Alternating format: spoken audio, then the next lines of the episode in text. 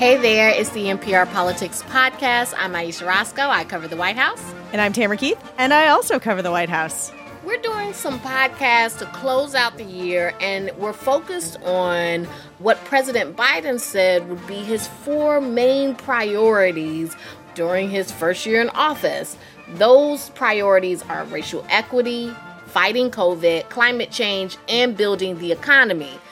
Today, we're going to talk about the pandemic, and we have here with us NPR's Allison Aubrey, who uh, covers the pandemic for our health team. Welcome, Allison. Oh, great to be here. Thanks for being here, and thanks for being here throughout the pandemic to help explain all of these things to us. It has been my pleasure, though I wish, you know, the topic were a little cheerier. Yeah, yeah. I'd like to retire this topic, yes. but we can't. well, I think we all would, but we're not there yet. So uh, let's start at the beginning of Biden's term, though. It, it, it's January, and obviously the coronavirus pandemic is his biggest challenge. And the administration did hit the ground running. The first thing or big thing was the pandemic aid. Like they did get a lot of money out of the door, right? They did get money out the door working with Democrats in Congress. It was it was not bipartisan, but they got it done quickly. They passed a massive COVID relief bill that sent $1400 direct payment checks to people and there was a lot of money directly aimed at fighting the pandemic. Things like helping businesses and purchasing more rapid tests, for instance. And today, Biden actually announced that the government is purchasing another 500 million, half a billion at home rapid tests that uh, the government will mail to Americans who request them on a website starting in January. And this was probably the biggest new measure that he announced in a speech this afternoon. And so, I mean, the money got out the door, and then the other focus was vaccines. Because at first, and people, you know, it's, it's time is like a, a, flat circle or whatever. People may not remember, but it was very hard to get a vaccine back in January. Like they were not widely available. This administration did get them widely available, but they have not been able to force people or to get people, to convince people, to persuade people to take this vaccine. Like there are a lot of people who haven't done it. Yes. Well, I mean, I think if you go back to when Biden took office, remember the conversation back then was a lot about how do we do this? Where's the supply? Like, where do we actually get people vaccinated? Remember, the mass vaccination sites were just getting up and running in January. Uh, so, really, that was the challenge the first couple of months. I'd say by the spring, the conversation had really turned to how do we convince the people who haven't gotten it, which at that point was a whole lot of Americans, to do that. So that's where the president started to run into a bit of trouble. Yeah, I was talking to Andy Slavitt, who was a top advisor working on the COVID response in the White House for the early part of the administration. And he said, coming in, they knew that they had three populations that were going to be hard to reach people of color, young people who feel feel invincible, and conservatives of the strain who are sort of, you know, anti institution, anti establishment, don't want to be told what to do. They ultimately have had great success in vaccinating people of color, even reaching younger people. But when it comes to conservatives, they hit a wall. And it's a real problem, and they don't seem to have a complete solution to it. You know, I think hesitancy is really a problem because Americans have really relaxed their behavior. I mean, fewer people are masking, fewer people are distancing. So, you know, the boosters and the vaccines are the key way that we have to protect ourselves.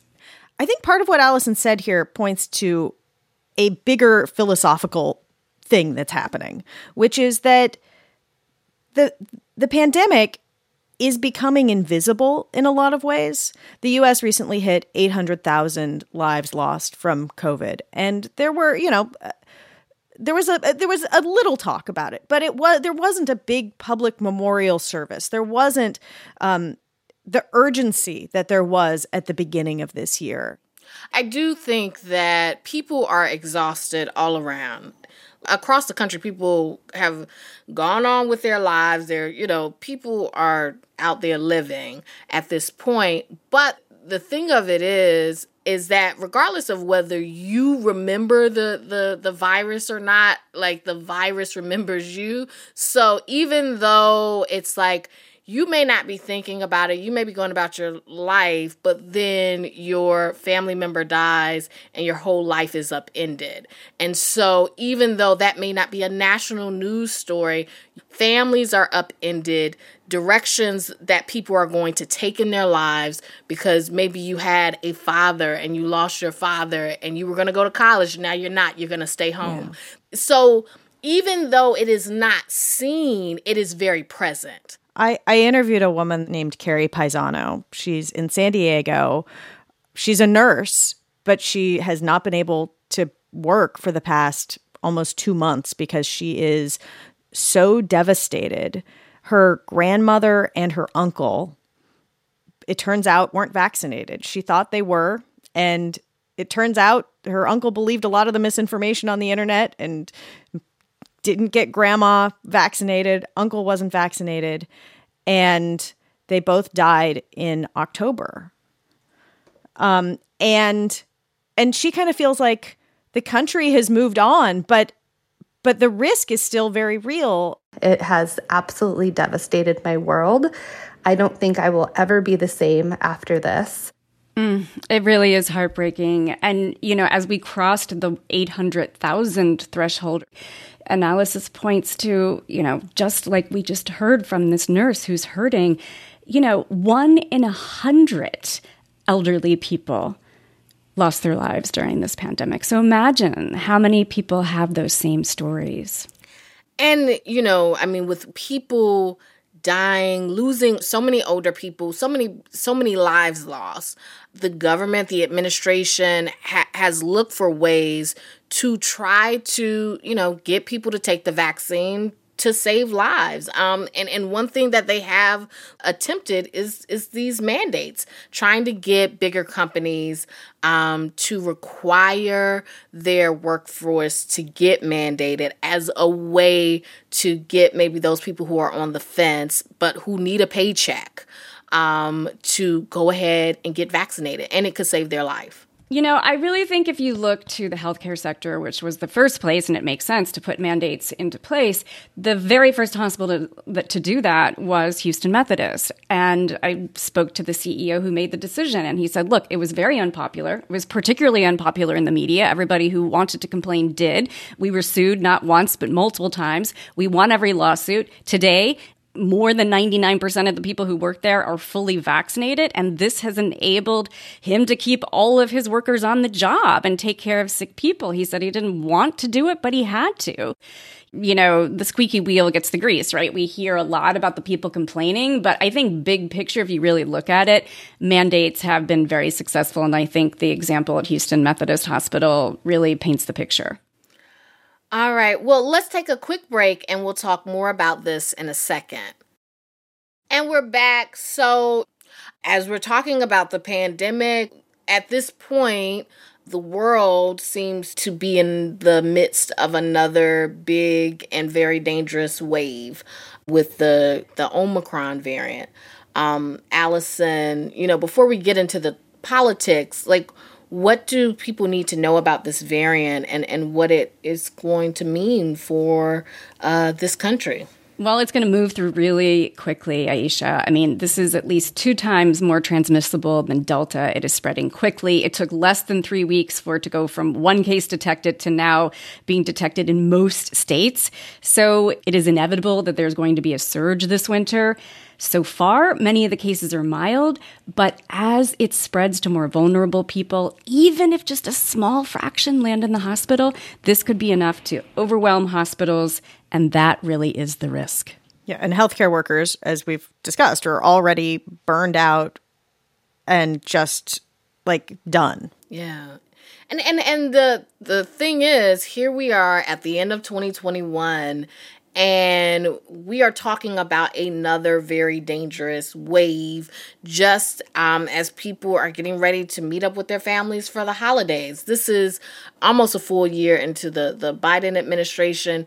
It is two years of pandemic, um, of being in a pandemic. And like it, it's it's not ending like right like this this is not something that um people are getting or society is getting past, right? I think the big risk here is that there could be a real clash between apathy and Omicron. I mean, behaviors are very relaxed right now compared to last spring. There's a lot of survey data that shows that. And the messages that have been coming from the administration are like, oh, look, we have all the tools, just go get boosted. Well, we're kind of out of time for everyone to get boosted. Yeah. At the moment, there are about 55 million people boosted in order to protect against Omicron, we need way more than that boosted.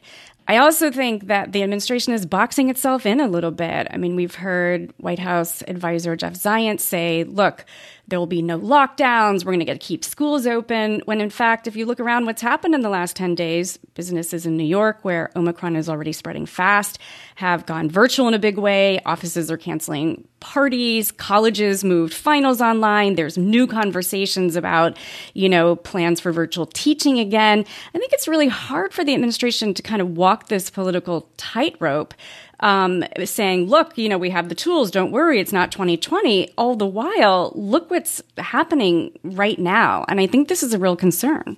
Yeah. And, and so, I mean, this isn't the idea that this isn't 2020 and that 2022 will be different. Um, what do you guys see for 2022 as you know we go into the new year?